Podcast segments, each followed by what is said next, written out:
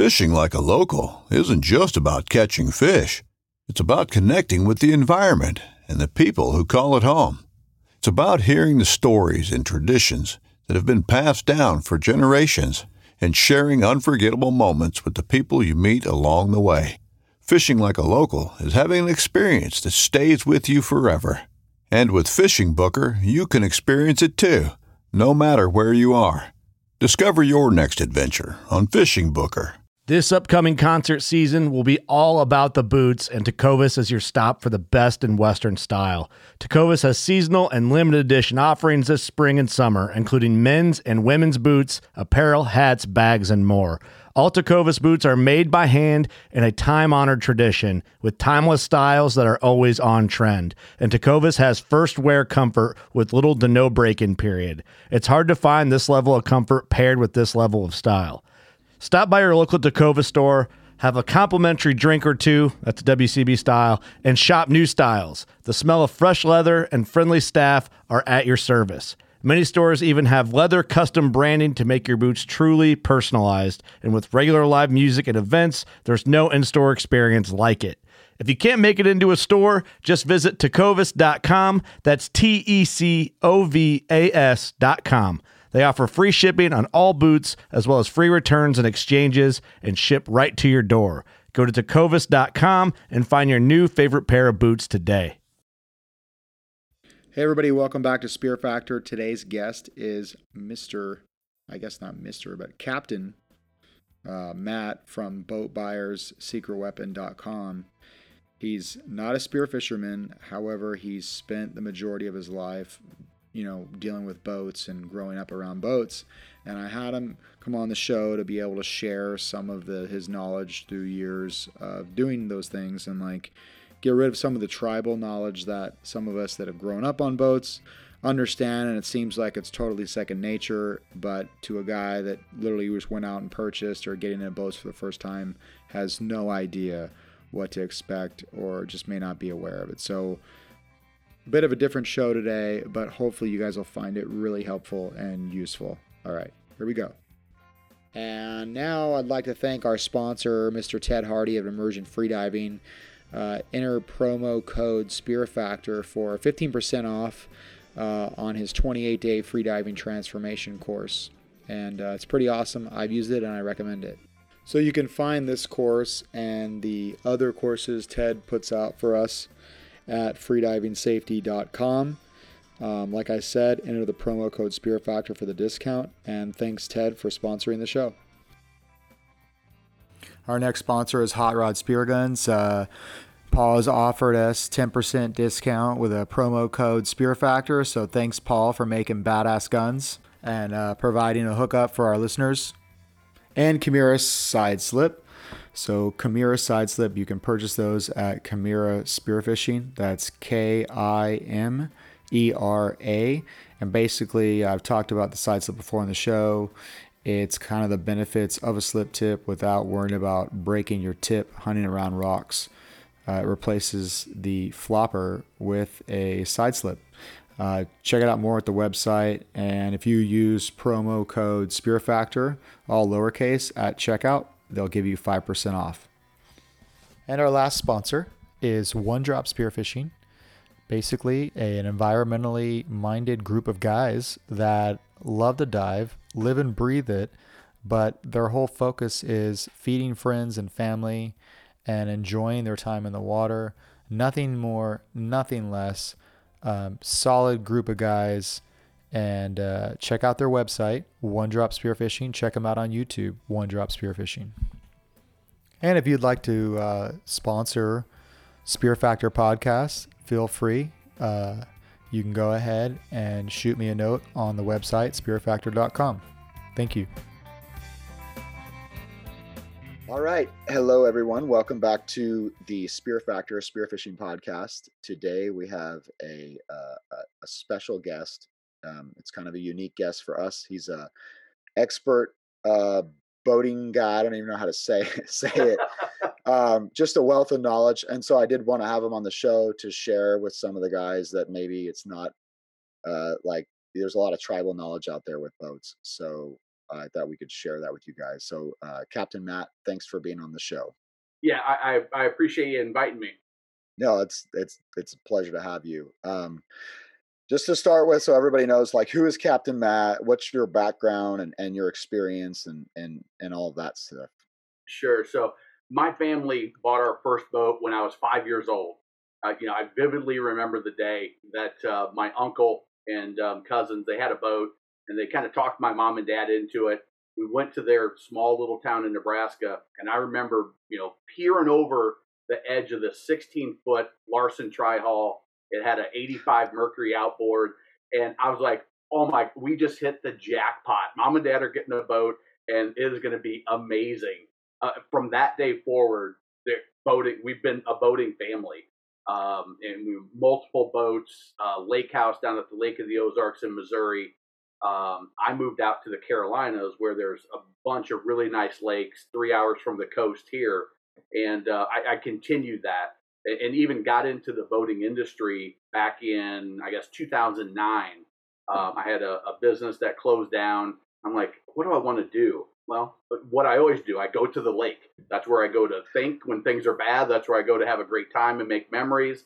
And uh, so I got into the boating industry um, in 2009 and sold boats. So I had had the opportunity to go travel and visit factories, talk to people that have been in the industry for 50 years, and uh, just learned a ton and, and continued on.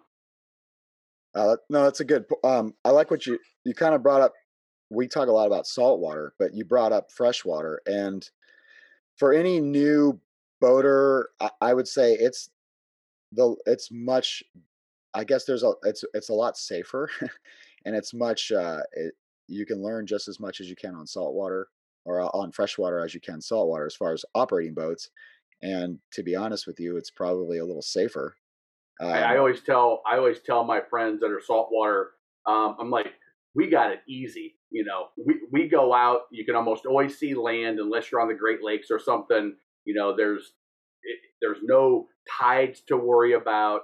The we don't have to worry about the salt and all the maintenance that comes along with that. Yeah, um, you know, we're yeah, we're we're never. I, am very seldom would I have to call the Coast Guard for anything. And uh, you know, you were telling the story before we got started in the green room about you know your adventure with a, a steering cable going out and, uh, you know, we have it a lot easier on the inland lakes, um, other than some of the Great Lakes. But, um, but you guys have a lot more cool stuff in the in the saltwater environment. Dolphins, you know, swimming off your bow, and uh, you know, down in the the Carolina coast, manatees and the wildlife, and it's um, yeah. So each is great, it was just a matter of, of what you grew up with and what you enjoy. But I think we've got it easier. it's an easier way of boating in the freshwater lakes. Well, and I think the thing to remember too is uh, operating a boat is operating a boat. Um, and it's kind of I remember like like your story being four years old and we got a boat, you know, and we would go water skiing and I learned how to water ski at four and all that stuff. And you learn how to drive a boat with you know, with not as bad sea state, even though the wind can get real nasty um, out in the desert or, uh, you know, wherever the lake you're at it. But operating a boat is operating a boat. And, you know, a real quick story was like I had a friend that owned a boat for like a year and we were heading out shore and he, he didn't have the swim tabs down mm. trim tabs down and he's growing and we're just like and so i said hey do you mind if i show you something? Because i don't want to you know come across as a you know know it all he's like no absolutely and i just put the tabs down and we just kind of leveled out and just and he's like are you kidding me? I've been doing this for a year. And it kind of was like a light bulb that went off that like hey you know not every like how is he supposed to know this like he didn't grow up on a lake on a, oh, a lake with a boat or saltwater fishing or any of that. So what are some of the things like and you've talked about this quite a bit on your youtube channel i think too. As far as when you go to buy a boat, what are the things that you consider? Well, the if you go boat buyer secret weapon, I've got over 200 videos, and I try to not just think about what I like because there's what my family does, and you know there's the spear fishing, there's saltwater fishing, there's I want to be a wakeboarder. So one of the first things I I encourage people to do is just slow down. Don't go buy the first shiny boat that you see that you fall in love with. Um, think about how do we really see ourselves getting out of the water and what do we see ourselves doing? What what does the water look like around us? Am I at the coast? Am I have to boat on a river? Do I boat on a lake, a big lake, a little lake? Um, can I go out during the week or am I going out on a Saturday afternoon? Am I like my wife and I? We like just our family. My brother, my brother wants to invite everybody he's ever met out on the boat with them and put 20 people on. And if you start with that and think about what does 80% of my boating look like, um, I think that's a great place to start to get you down the right path. Um, because that's one of the bigger mistakes you see people making is they they buy the wrong boat for what they're wanting to do. That's that's a solid point because uh, I remember reading an article years ago before I bought a boat in Saltwater Magazine, and it was um, it was you know one of the tips was don't buy too much boat, like um, so like you're saying 80% right? 80% i'm going to go offshore for a day for like eight hours 10 hours and fish and come back um, and that's what i'm going to do now the other 20% is oh, i want to be able to spend the night at the island i want to be able to do that and then you start i want to be able to go out to Cortes bank which is 100 miles offshore and all these things and now all of a sudden you start thinking oh it'd be nice to have this it'd be nice to have this and now your boat um, i guess your boat price just went quite a, like doubled. Yeah. And your maintenance doubles because yep. now you want two engines. and the more things and bells and whistles you have on your boat, like I would say, just like a car, the more shit to break. Yeah. And it, it interferes on that 80%. You know, you start putting all those extra things on for, oh, we might overnight or we might have all of our family come into town and put 12 people on the boat. And now it's not right for that 80%, which turns out to be what you do 95% of the time, you know, once you do get the boat and you, you settle in. But the other advice I give people is if you've never done it before, go out and rent a boat. Think about that and think about what it would look like. Well, maybe a pontoon, maybe a deck boat, you know, maybe a center console or a walk around, a cruiser, whatever it is. And with, um, you know, Boatsetter, who was on, uh, they're a peer to peer rental company um, they were in my US Boat Expo, which is just a, I interviewed a bunch of industry experts to share their knowledge because I have a lot of knowledge, but it's a tiny, tiny fraction of the boating knowledge that's out there. And uh, so I interviewed a bunch of different people, and Boatsetter participated in that. GetMyBoat is another one, kind of like Airbnb for boats. And um, so you can rent virtually any boat that you could conceivably want to go out on for four or five hundred bucks and now you can spend a day and say, Ooh, I really thought we were going to enjoy this. And you get out there and you love it or you don't, but now you spent 500 bucks to learn that versus buying a 20, 50, $100,000 boat and then learning it a little too late after that check's been written. Uh, th- there's that. And also people forget about the fuel consumption, you know? Absolutely. like that. If you can't afford to take your boat out then it doesn't really do you any good. Because I know, I mean, we spent over four hundred dollars in gas last time we went for tuna, and um, you know that, and then you come home empty-handed. That only goes so far, so many times. you know? uh, yeah, you you've got to consider budget as well. So you start with lifestyle, and then you have to think about money. But uh, like you said, with fuel consumption, it's not just the boat cost or the boat payment and fuel You've got insurance. Where are you going to store the boat? Um, what kind of maintenance is going to be required? If you add that second engine, well, guess what? You got to do it twice every year. Um, but it doesn't stop there. Now you've got gear. I mean, how much money do you have rolled up in fishing gear and, and uh, spearfishing equipment? I mean, it, it can add up. yeah, yeah, thousands. I didn't want your wife to hear the real number, but yeah, it adds up quick. Um, and whether if you're, you know, for me, we spent, you know, I bet a thousand dollars on floats and tubes and water skis and wakeboards and life jackets, the stuff you you want to have and got to have, and then you get a eight hundred dollar lily pad to go out on the freshwater lakes as popular, um, you know, or your fishing gear, which you know you never stop buying that stuff, and so you've got to look at that whole thing. It's one of the reasons I created the um, I call it a boat buyer's toolkit, which is it just helps people go through. And there's a cost of ownership calculator with it. You can get it for free um, at my website, um, boatbuyersecretweapon.com slash toolkit. And it you can plug in your numbers.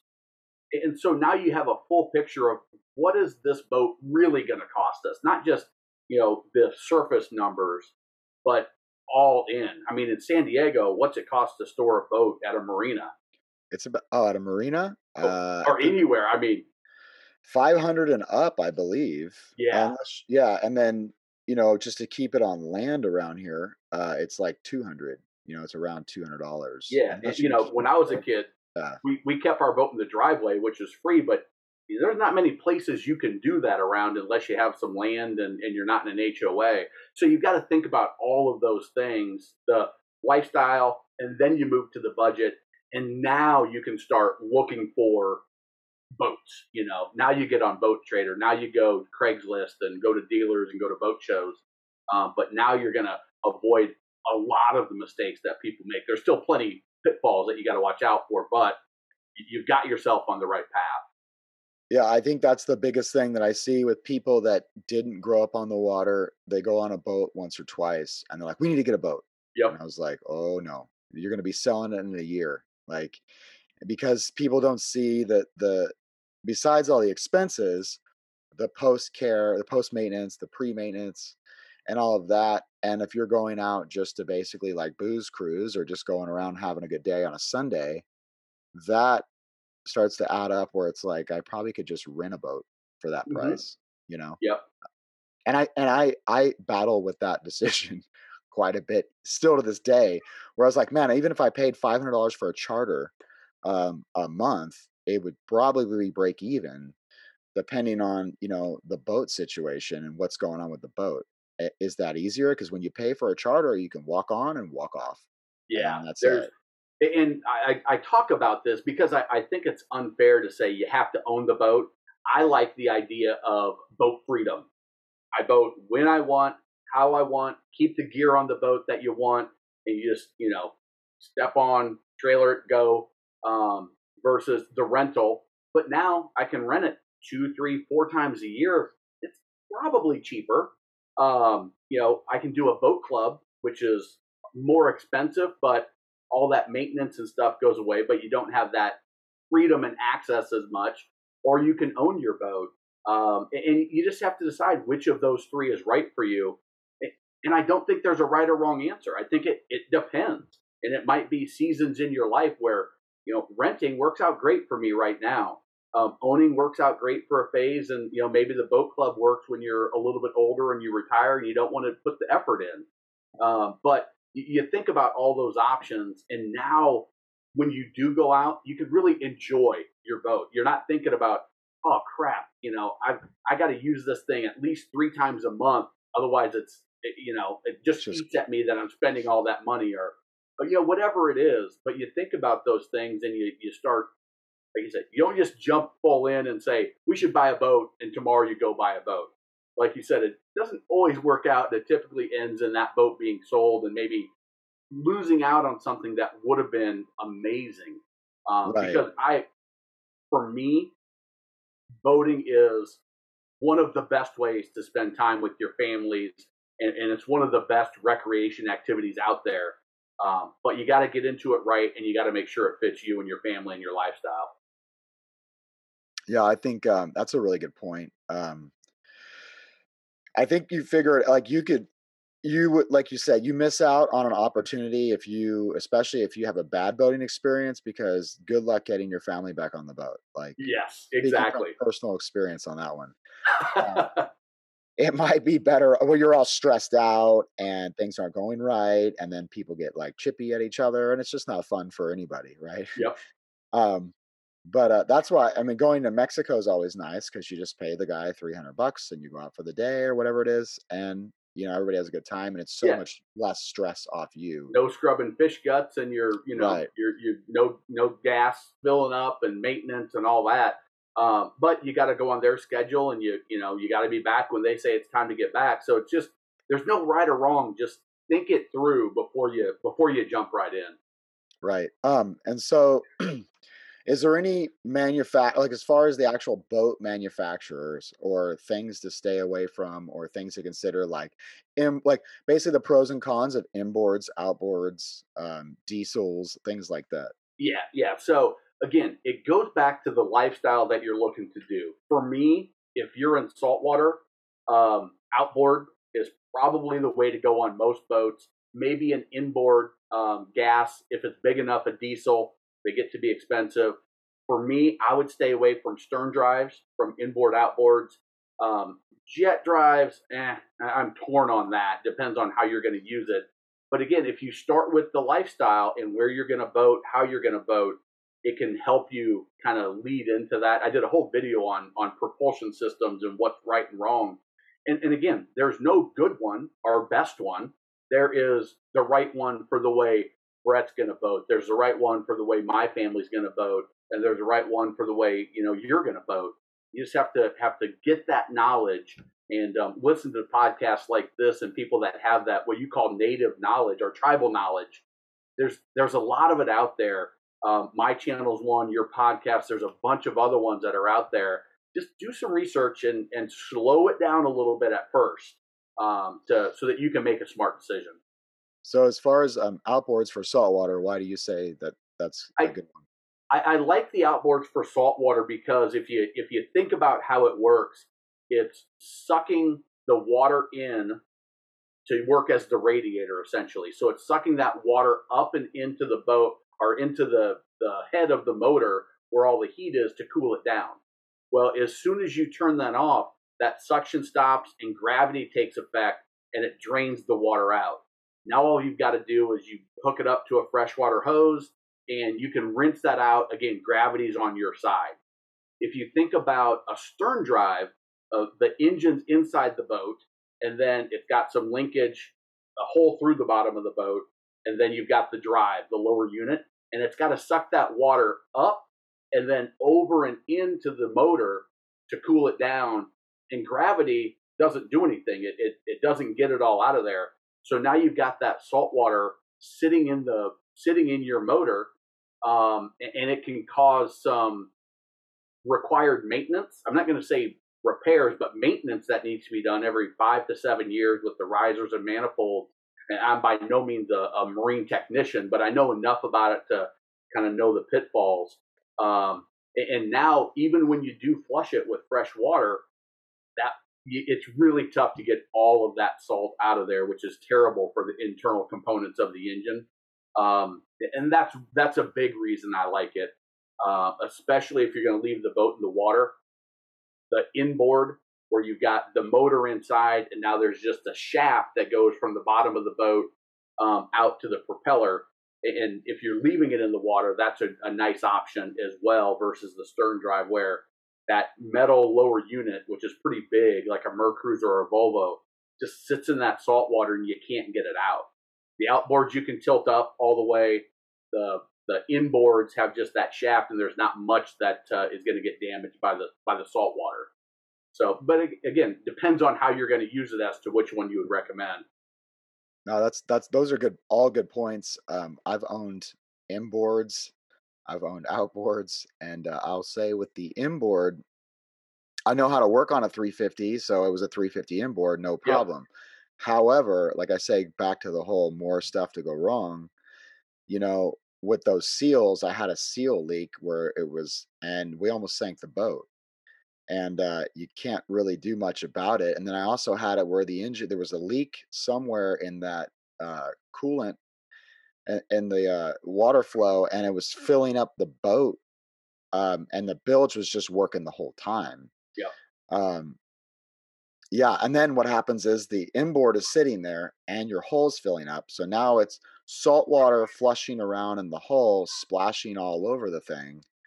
And once corrosion's, well, I mean, just salt water in general. I mean, you know that. Like once you put it in, it just starts corroding automatically. Yeah. So the minimal, and um, yeah, it was a, uh, you know, obviously what took like was supposed to take like a month turned into like six months and completely pulling the engine out and doing all this stuff. And like, I'm not a mechanic.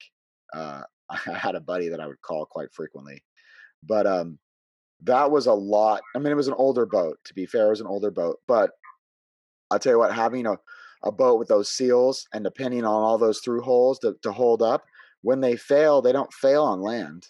Oh yeah, yeah, it's in the water almost every time.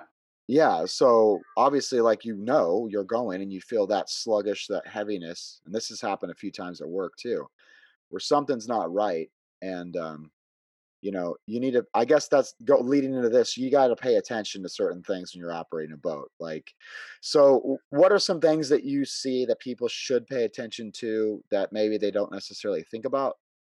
Well, when you're when you're buying a boat, especially used, and I, I spend a lot of time on used on the on the YouTube channel because there's so many little things that you don't think about. Like, hey, if this water, if this boat has taken on water, that water may have seeped into some places, and if it was salt water, it started corrosion off in cracks and crevices and hit nuts and bolts that you didn't even know were there, um, and, and it can cause some major problems. You got to know how to look for that stuff um, you know, you've got to know that you don't just look at the shiny exterior and say, "Oh, this is a beautiful boat."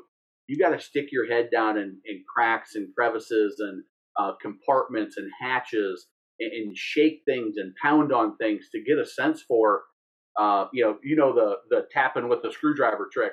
You know, you got to tap on the hole in the gel coat all around that boat to make sure that there's no water that's gotten in, which could turn a what looks like a perfectly great deal into a total nightmare that will make you say, you know, the best two days of a boater's life is the day you buy it and sell it. Well, yes, if you buy a crappy boat that you, you know, and that's that's where my channel comes in, and you know, the type of knowledge that you have and and others in the industry share. Um, it's if you do that research up front, you really increase your likelihood of having a better experience and finding a problem boat and avoiding it um, because what what looks like a great deal and and seems like oh my gosh I got I got this boat for practically nothing could turn into the your biggest nightmare and the biggest money pit. Yeah, been there. Oh, that. you, you didn't find my channel soon enough, did you, Brett? No, no. Um, I mean, I learned a lot, and I I yeah, I never want to be the guy that's like the first, you know, the happiest day, buy it and the happy, you know, sell all that stuff because yep. I truly like most of us, I guess, love the water. And um, if you're like you said, if you're doing that, then then it just wasn't the right boat. It has nothing to do with uh, that's not boating. That's not what yeah. boating should be. And you know, again, being a being a boater since I was five, these aren't things that I just inherently knew. I had it happen to my family and and people that I knew. Uh, being in the industry and selling boats, I would talk to people all the time that made these mistakes and came to me, and I learned from them.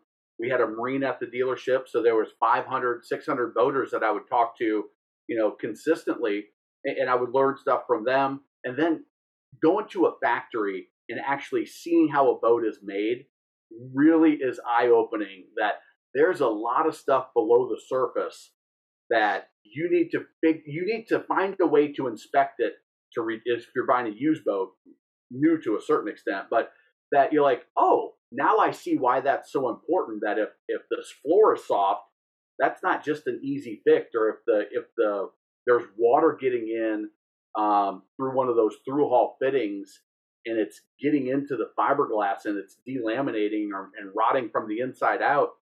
It's better to know that before you write the check than afterwards, and and that's where I try to make these videos just to let people know because I want somebody to, if they buy a boat, to absolutely love it and say, holy crap, this is amazing. We're making so many memories and having such a good time. Um, that, that's why I put it out there. Yeah. Uh, salt water in the engine is another big one where it looks yes. like cream. That is like, we've got problems because, yep. like you said before, the corrosion process. Now you're going to be buying a new motor at some point. Like, yeah, quicker yeah, than that's, that's another reason why I like outboards um, in saltwater a lot. Um, you know, they are if you do have an issue, you can replace them, but you don't have the same issue because that the power head of the motor is way up out of the water, um, and, and, you don't have some of those things that can happen to inboards and to, to stern drives. So how about so how about diesels? Because I notice a lot of commercial guys use diesels, and just like uh, trucks, you know, diesels, they have low RPM, they tend to last longer. Like, what do you think about diesel engines? Uh, diesels are fantastic for bigger boats. Um, here, here's what a lot of people don't realize is a diesel engine new is probably four to five times more expensive than a gas engine, but they last 10 times longer. So the commercial guys, because they put, you know, a thousand hours on their boat a week. I mean, I, there's people on my channel that are like, yeah, I've got 5,000 hours on my boat this year already. Um, and they just work them all the time. And that's what diesels are perfect for. They're great for pushing big, heavy loads at, at lower RPMs. Um, but they're super expensive to buy new, which means that if, you know, if I'm putting it on a 30 foot boat, you know, do I want to spend that money now and um, and get that advantage, or am I going to opt for the gas? That's why you typically about 35 to 40 feet in size is when you start to see it tip. That you see more diesel on 40 and above, um, and gas a lot of times on you know 40, 35 and below. Uh, because of that extra expense, but I, I love diesel in certain applications like they get better fuel mileage too as far as like yeah, because they're just running low RPMs. Yeah, exactly, exactly. The the maintenance is is um, a little bit different, but you know that the the fuel consumption is going to be big, and then the longevity of the engine. You know, I, I like to say uh, a thousand to fifteen hundred hours is kind of a useful life for a pleasure boating outboard or stern drive. You know, because people don't always take care of them as well as they should, and and that's when they kind of you're going to start to see some major repairs and some failures. Um, diesels, I mean, or you got to rebuild them at like 20,000 hours or something like that. And, yeah. and then they've got another 20,000 hours left in them because they, the way they, the way they operate, lower RPM and, and um, it's just a, a different setup. No, that's interesting. So you say, like, I was going to ask you this actually about engine hours because I always thought it was like 1500 growing up, like around that. And then some of the guys told me, I think the at a boat expo, they were saying like 3000 now. And I'm like, so what do you, have you noticed over the years? Like, uh, well, here, here's the thing is if you're a, if you're a professional captain, you're a charter captain or you're running a ferry and you're running that and putting, you know, five hours on a day on that engine, that means that, you know, every four weeks, you're changing the oil, you're putting a new impeller in, you're putting new gear lube in, um, and that boat is getting serviced all the time. Yeah, you can run that Yamaha or Mercury, Suzuki, whatever it is, for three, four, five thousand hours because you're on top of it. The reality is with pleasure boaters, you know, around here, freshwater lakes, 50 hours a year is, you know, about average on the coast. If you're a wake surfer, you know, you might put two, 300 on because you're always running. If you're on the coast, you may put 100 on or so if you're doing offshore fishing and you're you're making 20 30 miles runs out maybe you do 100 150 200 a year but it's still that boat's sitting more than it's running and engines want to run they're they do better when that oil is is being lubricated through the system and all of the components are working and getting exercised um, but the pleasure boater doesn't use it that way and the pleasure boater also says I could probably get another year out of this oil before I do an oil change or before I change my impeller or before I change my gear lube. Um, and they, not lack of maintenance, but the not the consistency of maintenance causes them, in my opinion, to that 1500 hours. I think is still a, a good mark on a pleasure boat. Um, but but the engines themselves, they're breaking down because of they're not getting maintained properly. It's not because the engines are failing uh, it's more about user maintenance. Pursuing wild game in wild places. Tune in to HuntStand Presents Saturdays at 8:30 p.m. Eastern. Waypoint TV, the destination for outdoor entertainment. Uh, but no, that's a good point. Um, that actually brings up another another kind of topic of like co boat owners, right? Like like anything co like a partner you got to be really careful who you choose to go into because the like like you said the lifestyle what you want like 80% of what you guys are going to do and right now with our boat there's three of us and for example and they we all fish. Well, just because life happens, the guys got busy. Both of my partners, and they're good guys. They got um, we have no issues really with the ownership stuff, which is great. But they got busy like deployments and all this other stuff. And so this year, this summer, I think uh, out of 100 hours, I think I put 90 hours out of those 100 on there. So like I'm on the hook for the maintenance, which is fine.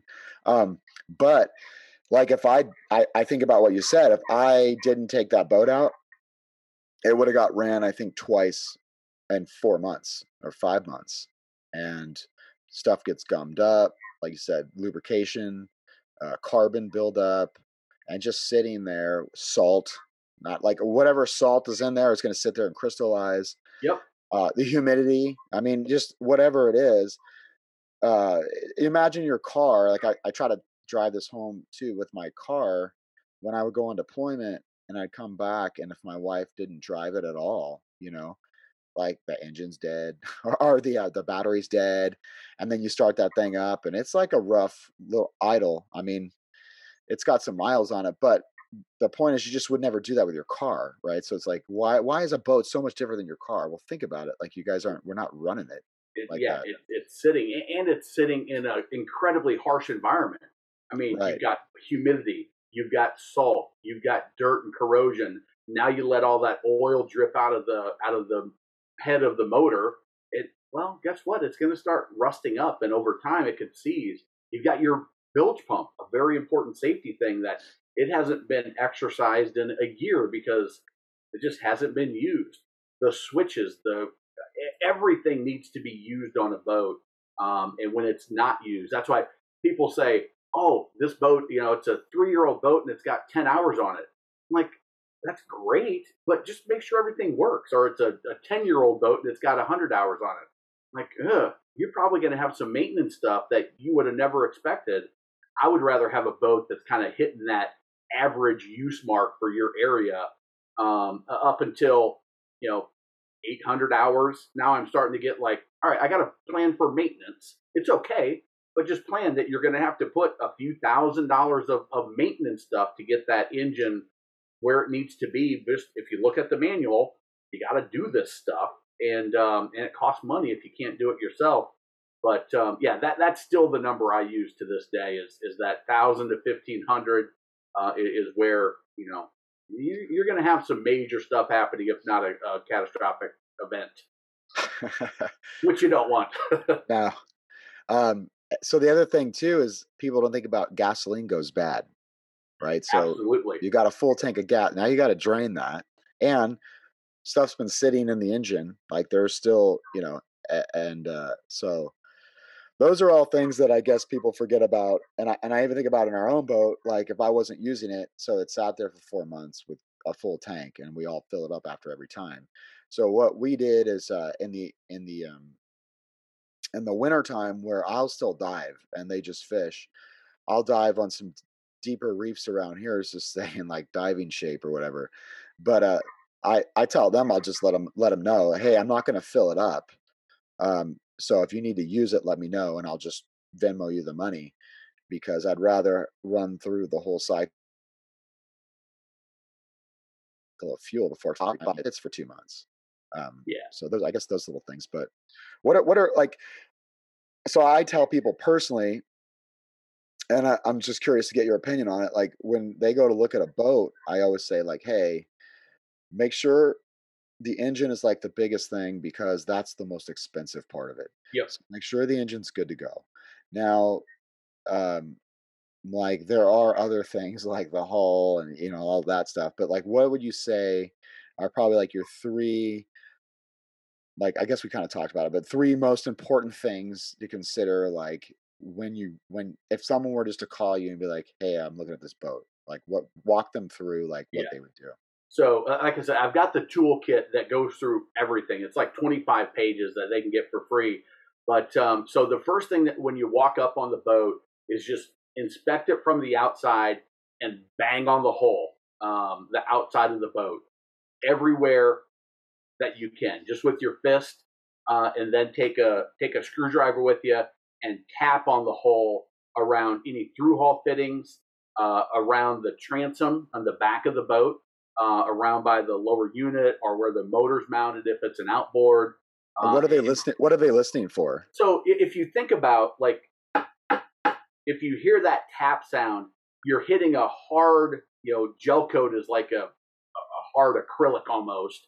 Um, and, and you want to hear it, it kind of, the screwdriver bounces back and you hear that nice ting ting. When you hear a thud thud, that means that water's gotten in there. And um, maybe not walk away, but now you know.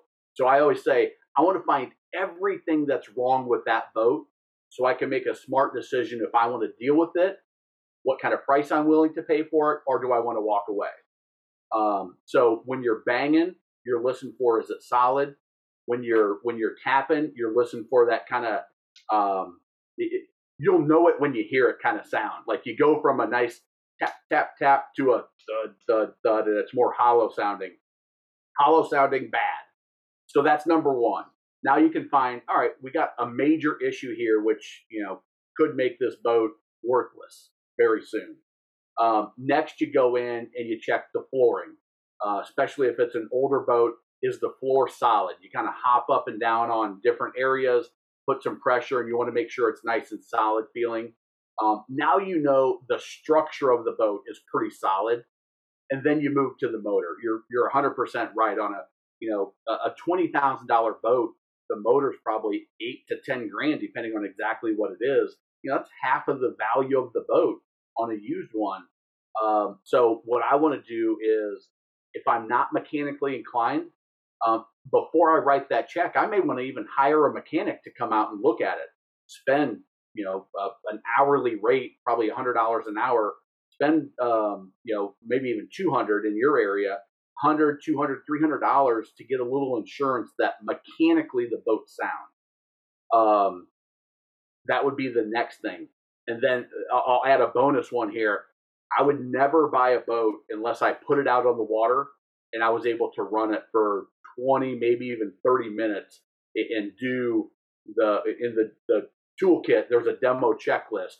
You know, put it in gear, put it out of gear. Do run over some rough chop. How does it sound? Run it wide open throttle for a minute or two. Does it keep up? Um, you know, come back on the throttle. How does it sound? Um, and if, if you don't feel confident with it, you know, hire somebody to go out there with you, maybe a surveyor, which is more about the structure of the boat, or a technician, which knows the mechanical components of a boat. And um, those would be the big things. The the on water running it, it to me is just it's non-negotiable uh, if you're buying a, a used boat, especially. Yeah, I didn't do that. And the first time I took it out, I noticed there was salt in the engine and the thing fell on its face when I gassed it.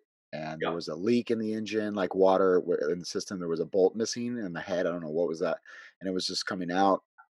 And so, yeah, the, I mean, I didn't spend a lot of money on it, but yeah, all those things would have been like my friend who's a mechanic said, uh, this boat's got some problems. Yeah, And Yeah. then immediately it was like, hey, let's go fishing to, okay, we're going to be down for a year fixing this thing. hmm Um, time, it- money, and, and that's not how you want to start your experience out. Now, if you go into it and you do all these inspections up front, like I say, I want to. My philosophy is I want to know everything that's wrong with this boat. Um, so if I buy it, I know what I'm going to fix, what I'm not, have an idea of the cost, what I want to spend on it, and if I should walk away.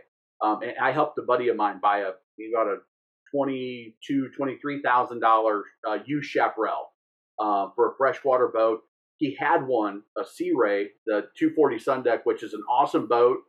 Um, we had the, I hired a buddy of mine to go out and do the mechanical inspection. I was there to do the demo ride with them to do that sea trial. And I said, listen, James, walk away from this boat. Like, yeah, you, you gave, you gave Max, you know, 200 bucks to do his inspection, but walk away from this boat because you're going to be just a, a disaster waiting to happen at some point. He's like, Are you sure? It's really nice. Like, yeah, just walk. Like, walk away, spend your $200 of insurance. And, you know, we found another boat that was just as nice, but it didn't have those issues that would have been nickeling and diming him and, you know, causing his wife to be all mad that the first time they went out, it didn't run, and they, you know, they, they didn't get to enjoy the boat the way they want to. Um, and you don't have to be an expert. There's plenty of knowledge out there that people are sharing these days with YouTube, with podcasts, that you can you can learn enough to find 80% of the issues and say, all right, these boats are out because I can tell they're out. Um, and then when you get time to write the check, now bring in a professional and spend some money to make sure that that ten thousand, twenty thousand, hundred thousand dollar investment is a one that you're going to be happy with spending. Yeah, no, um, I think everybody has those stories, you know, um, and we learn through failure, uh, which is where we are today. Why we're so knowledgeable because it was Yeah. a total shit show earlier on. Uh, I tell everybody my favorite boat I ever had was a 16 foot aluminum with a 30 horse because the maintenance on that thing was virtually nothing. I filled it up with water at the fresh water, sprayed it down, flushed the engine, put it away, and it was fine. Yep. Um, and if it sank, I was out like you know whatever. Like okay, cool. Um, you know what I mean? It, it wasn't, and it was so cheap to run. Although you're limited to what you're doing, but I mean, I could go to the kelp beds in in no time at all for 20 bucks, not even 20 bucks of gas. Um, but I guess going, so the last topic I think we should discuss is operating, like parking a boat. That's the other thing.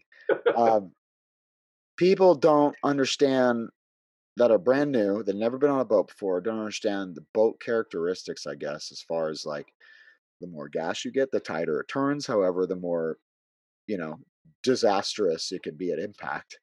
Um, do you have any tips on that? Yeah, I, I put a whole program together for, you know, I, I put the information out there on the YouTube channel for boat buyers and, and help them with the toolkit and stuff and the US Boat Expo. And then I, I had people saying, you know, "Do you, can you find me somebody to teach me how to run my boat?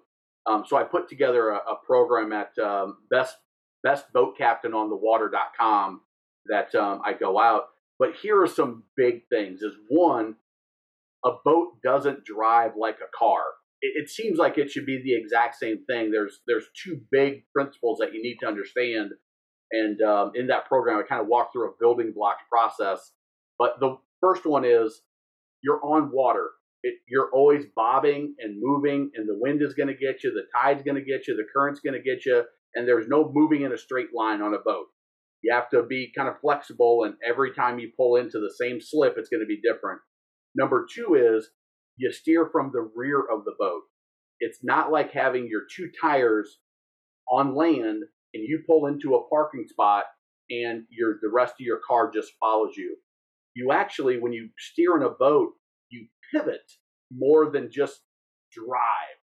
Um, once you figure out those two things, and then you learn how to put the inputs in of throttle and steering to make the boat do different things. Once you get those three concepts down, you really've got total control of your boat.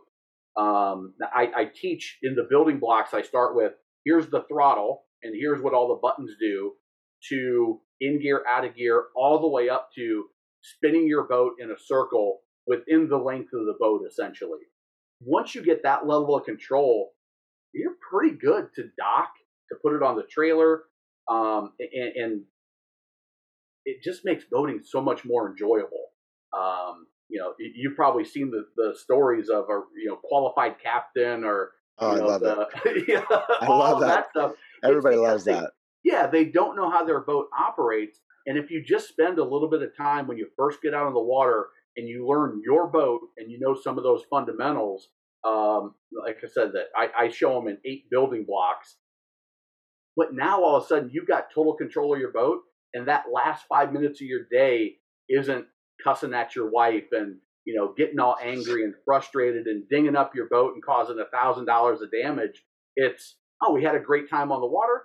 We come back, we put it in the slip, put it on the trailer, whatever, um, and the day ends on a, a positive note as well. Right, and I, it's funny because that uh, that applies to any boat. You know, jet drives are obviously different, um, but any size boat, like I was, I've said it before. My son started working at the fuel dock, uh, and he's like seen some qualified captain Oh, I guarantee you have. Yeah, with some beautiful yachts, like 50, hmm 60 feet, and the guy just puts a hole right in the side because he just, you know, kind of panicked. And the biggest rule I tell everybody, if you just go slow, like it's just a minimal damage, like just go Yeah. slow. Yeah. Um, if you freak out and gas it, we're gonna start putting stuff through the hull. Like, um, yeah, and then so I guess it's such an interesting thing driving a boat because um every boat seems to respond a little differently. All the throttles are slightly different. Like, and, and you have to understand when you jump on somebody else's boat or, or you're learning, like, just go real slow because every characteristic's different. Like driving a twin hull, um, when you go to crank that thing, it steers like a car and Yeah. it'll send you out the side of it. Like, um, and then it was it's funny at work we have jet drives like 11 meters uh, jet drives and I was driving. This was Monday. On Sunday, I went out fishing and I was driving my outboard, my twin outboards, and my I was doing a checkout with my boss on this on the jet drive, and I jump on it, and for about like I don't know, thirty seconds there, I forgot how to drive. I was driving it like an outboard. He's like, uh, I thought you said. He looked at my buddy. He's like, I thought you said he was good to drive, you know. And I was like, Oh god, oh god. It's like ten seconds of like panic, uh, even though you're not supposed to panic. Like, why the hell? Oh, oh, okay. And um, yeah, those jet drives are are. I've never actually had a like uh, the Sea-Doo jet drives or any of those things like a Okay. jet. We have our you know military dual Cummins diesels jet drives um, with the uh, forgot the name of the brand of the jet drive, but that thing like you can put that thing anywhere. But Mhm. um, I tell people just like every boat's different. When you go to pick stuff up with a jet drive, it's pushing water. Like Oh yeah. so, you anything you try to pick up, like if you're driving to pick up a skier or anything, you know they could be getting blown away from the boat depending on how you're crabbing over one way or another. So I try to get it in the bow, get close, and then move forward slightly. But there's like all these little things that we say go out there and throw a, a, a life ring in the water and just practice picking it up. Like Yeah. practice picking it up. If you have, you know, jet drives are nice. You can just, just literally pivot around the thing. That's always cool. Um, you know, if you have a 50 cal on the front, that's even cooler. But in the grand scheme of things, like it's your boat, so just go out and and play with it in a safe environment, like a lake, uh, a back bay where there's not a lot of traffic. Yeah. And and do it where it's forgiving, like like uh yeah. So I guess that's just the sum sum it up. And One of the I when I sold boats, so we sold Yamaha jet boats at Boston Whaler, uh, pontoon line, Sea Ray. Um, so I would on one day I could run a 19 foot jet boat, a 25 foot pontoon, a 38 foot twin engine um, Sea Ray, and a little uh, skiff. And so one of the first things I would do is I would, you know, get out in the a little bit of open water and just get comfortable with the throttle. How does it shift? Get out a little further. How does it steer? Um, it- it's what I teach in the best boat captain on the water training. Is after we go through the building blocks, the last one is go find a, a plastic no wake buoy uh, if you can somewhere in a secluded cove, a back bay, and now practice like you're docking, practice like you're pulling it onto the trailer, and use that as your point of reference. If everything goes, you know, it's a shit show, um, you're okay. You know, the worst thing that's going to happen is you're gonna you're gonna hit the buoy and you're gonna be like, oh, don't do that again. Um, but that practice, like you said, do it in a safe environment. Do it where there's not much wind, there's not much current. Have a point of reference. I think that's that's helpful. Whether it's you know something that you're not going to run over and get caught in the prop or anything, but in a, a buoy works well. And man, it's amazing how quickly you can come along with your skills when you go through those building blocks. You do that practice on a buoy, and now you know you don't have to. You're not going to end up on qualified captain. You're not going to have Brett Sun seeing you at the fuel dock. You know, Yeah. being embarrassed. You don't want to be embarrassed out on your nice boat. Um, a- And so just take that time. You know, get some training, whether it's to hire a captain locally, uh, something online, and then go out and practice on your boat because it's going to be different than any other boat you run. Uh, that's hundred percent. Um, I guess this would be the last topic if that's okay with you. Yeah, I, am good. I don't have to pick my daughter up from school for another hour, so okay, I'm perfect. always happy to talk boats. No, it's uh, you're in the same boat I am, literally, nice and figuratively. um, so, as far as you mentioned whaler, right? Boston whaler, and I think about Boston whaler, and I know like, well, those are expensive boats, right? And then you have Bayliners, right? And it's not so expensive. What, from a manufacturer standpoint, why or or what is the difference in manufacturing why do some boats cost more than others? And is it worth it? It, it, it depends. The does is it worth it depends and I'll, I'll explain that in just a second but so i went to the spring i went to the greenville south carolina boat show which is an inland lake area and the charleston south carolina boat show which is a coastal um, they're right on the coast and i inspected um, probably 50 pontoons uh, and 50 center consoles, uh, Boston Whaler being one of them.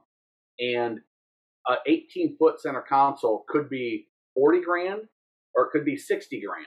Like where it, you look at it, like where's that $20,000 difference? Um, it's in the construction and the little details, the amount of material, the type of materials in their build process. So I've actually I created two videos from that that research. One's on pontoons, one's on center console, and I walk through how the boats are made, each version. So we'll do center console. That one's dropping, I think, in a couple of days here on the 12th. Um, it may be out when this podcast goes live, but so the first thing they do is they lay the gel coat, then they lay the fiberglass. It's called the lamination schedule. Um, they build the top and the bottom, and they put them together. Uh, and so you can't everything that is in that twenty thousand dollars 90% of it is hidden. You can't see the differences. Uh, it's the amount of fiberglass and the thickness of the hull, which is going to mean more weight, a more comfortable ride, uh, safer in really, really bad conditions. Um, the hardware that they use are they using 316 stainless? Are they using 306 stainless? 306 is cheaper, but it's going to rust and corrode quicker and easier. 316 is still going to rust and corrode over if you don't take care of it, but it's going to be more durable. How do they mount their hardware? Are they just screwing it through the fiberglass and, and mounting it? Or are they building a back plate into the lamination schedule where I know a cleat's going to go here, I know a through hole is going to go here, and now it's mounted into something solid that's layered in the fiberglass. Um, the wiring, are they, you know, if you look at the wiring, and I showed pictures of all this in the videos, um, if you look at a whaler wiring, and then you look at a I'll say trophy that's a Bayliner center console um, cousin. You look at the wiring harnesses and the way they do it, you can tell that you know Bayliner um, or trophy is going to just have all the wires go in. Um, Boston Whaler, everything's going to be heat shrink. Every there's not a, a, a connection that's not protected from the salt environment, the air, the water. Um, and the cheaper brands, no, it's not the same and you have to kind of see them both like side by side to notice it um, and, and, know to actually look back in that stuff and look where the where the wiring is. Um, now with that said so that's going to give you uh, you know it's like the difference between a uh, riding in a mercedes and riding a kia. They're both safe cars you know they're mercedes may be a little bit safer but the ride different you know they're it's the same thing with the boats on the flip side, we talked about that the motor is about 50% of the value of a used boat. Not the same, probably 30% on a new boat, but a Bayliner um, or Trophy and a Boston Whaler both have the same 150 Mercury outboard on the back. Um, so the power is the same. It's just more about the durability, the ride, and then personal preference for a certain point. Um, I wouldn't. My my father-in-law wouldn't be caught dead in the Kia. Um, you know, he bought a Cobalt. That's the boat that he bought when I was, yep. I was like, that's what you need to get. You're going to be, you're going to be unhappy in virtually anything else. Um, I, my other friend had a Bayliner. They boated on inland lakes. He just wanted something to tool around with his young family. He was more than happy with that Bayliner. Sold it, cost you know, ran it for five years, cost him a thousand bucks, you know, plus maintenance and the the little bit of money you put into it. So it's I don't think there's a, a good or bad. I think know the difference, and and there is a difference in that twenty grand. Know what that means, and then you decide based on how we're voting, based on my personal preferences and my budget, what's important. Now that's uh that's a really good.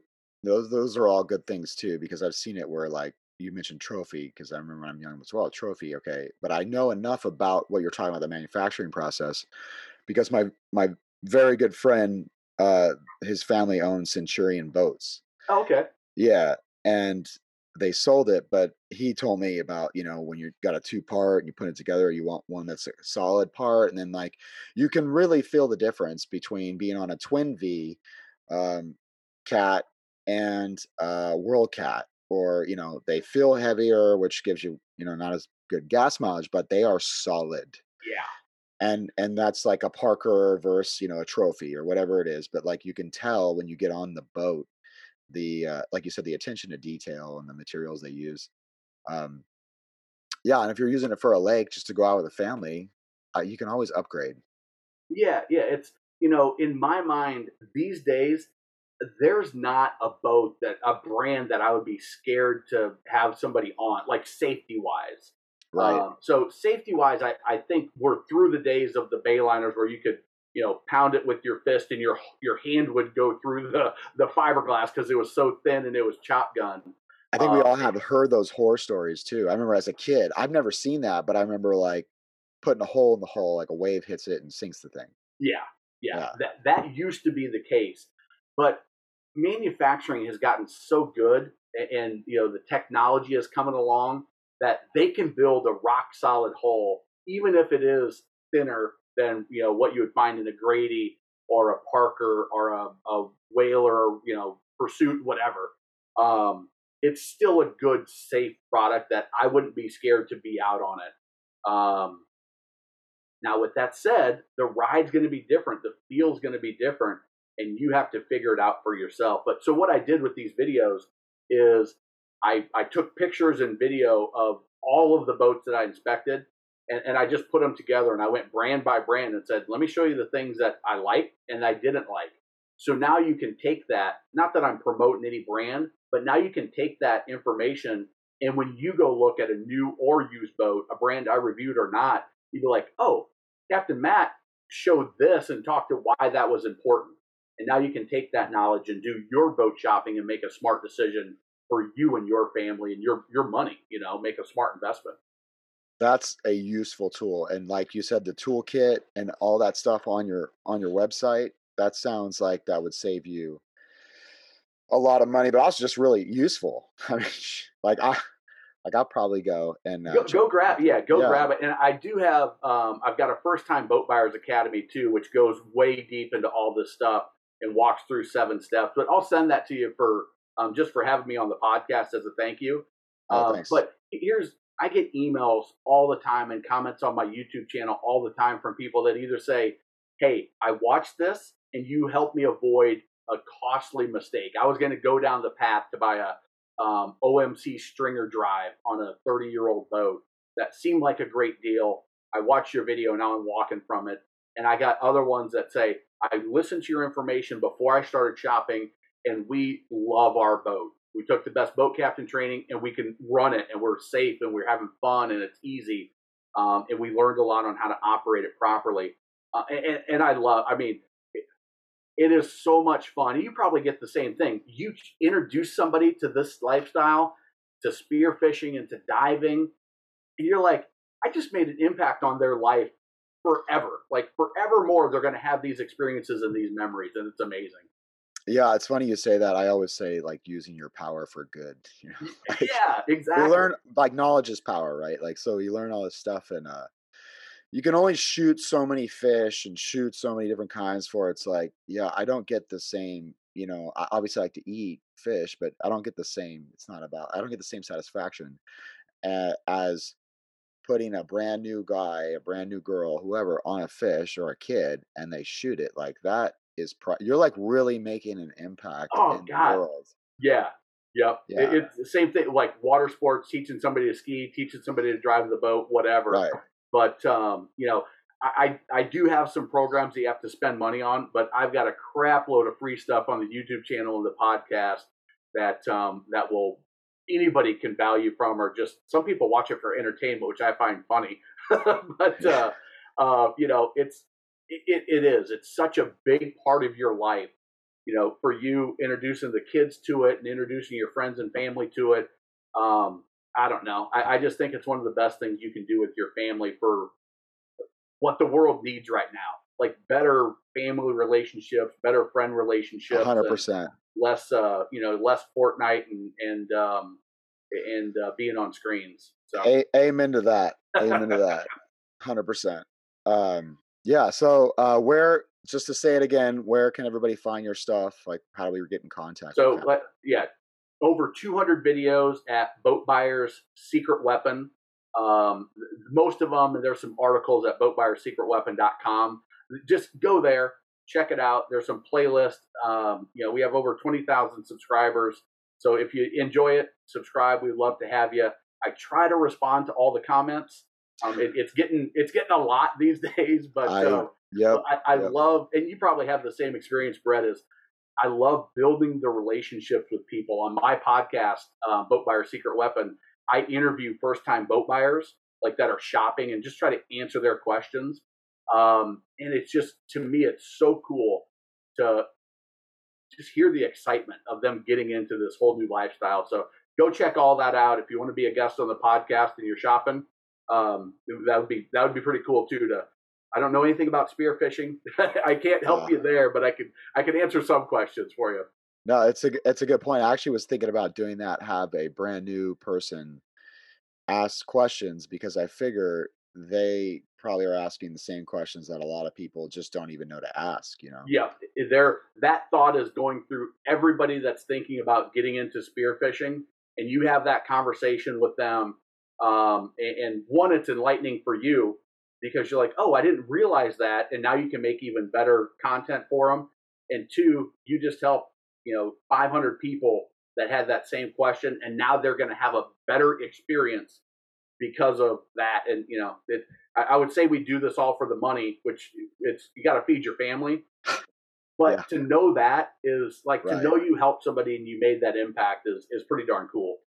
Yeah. I mean, I I don't. I'd be broke right now, but I don't. if I did it for the money, I guess.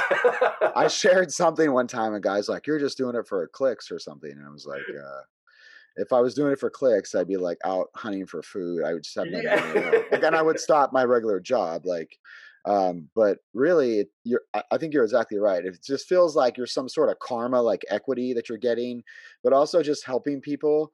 Yep. Um, I don't know. I I think this is the same reason why I coach football. The impact that you have on these kids, you know, and and and um, you know, you get out of everything, right? What you you get what you put into it. So it's like if I go around my own community here, I see kids surfing all the time that I coached. I see kids, you know, and it's just such a cool experience to be able to like. I remember my coaches, like, you oh, know, absolutely. yeah, and it's how just how like old are your how old are your kids, by the way? My well, my son be 16 in a couple days, and then uh, my daughter's 14, and my youngest is 10. Okay. The kids I coached are all like you know freshmen, sophomore, Yeah. knuckleheads. Yeah, my I girls they're- are my girls are seven and ten, and I, I coach my my oldest one's a dancer, but my youngest one's the she's the athlete. So I have volleyball, soccer, baseball, um, basketball, and um, yeah, it, it's I don't know. I love that stuff too. It's for us connecting the way we did. It seems like we've got an awful lot in common as far as uh, beliefs and lifestyle and, and principles of life. Well, and I think there's a ton of other people out there you just don't hear about it. You know, like Yeah. uh, yeah, I just yeah, you you know, if everybody just gave a little bit, we'd all be doing pretty damn good. You know. Uh, Agreed. Enough. Well, I, I would love to, Brad. I would love to have you uh, come on my podcast and talk spearfishing. Um, oh yeah, uh, absolutely. I, I think that would be cool. So, so we'll definitely do that in the next uh, handful of weeks here. yeah, we could talk about like what I look for in boats for like my recreational activities. Yeah, i exactly. It's Yeah. it's so every region and every boating lifestyle has something different. Um, it is funny because it's true. Yeah. yeah, yeah, exactly. It's Yeah. um, you know, what what one what works in one area doesn't work in another, and it would be great to have your uh, your knowledge and experience as well. Oh, it's great. It's a pleasure to be on the pleasure to be on the show, and thanks for having uh thanks for coming on my show too. Yeah, th- this is this has been a blast, man. Thanks for having me. All right. Thank you, sir. All right, man. Take care. All right. Okay. Hey, that concludes the show for today. Thank you, Captain Matt, so much from the Boat Buyers Secret Weapon.com um, for being on the show and sharing some of the knowledge with us. I hope you guys, listeners, found some of the um, information useful. And if you have further questions, you can um, either email me or um, at, on our website, spearfactor.com, or on Facebook, uh, Spear Factor's Facebook group chat, or also just reach out to Captain Matt uh, directly at boatbuyerssecretweapon.com. All right, guys, take care. Think, with four of us spread out on a tiny island, that the task of tagging a whitetail would not be a big thing. But, as I've learned, no matter where I've been, whitetails can be damn tricky. Pursuing wild game in wild places. Tune in to HuntStand Presents Saturdays at 8:30 p.m. Eastern. Waypoint TV, the destination for outdoor entertainment. Want to succeed, you want to fish, you want to be one of the greatest. Ah! Tune in to West Marine's Life on the Water, presented by Costa Custom Boats, every Saturday night from 7 to 9 p.m. Eastern on Waypoint TV.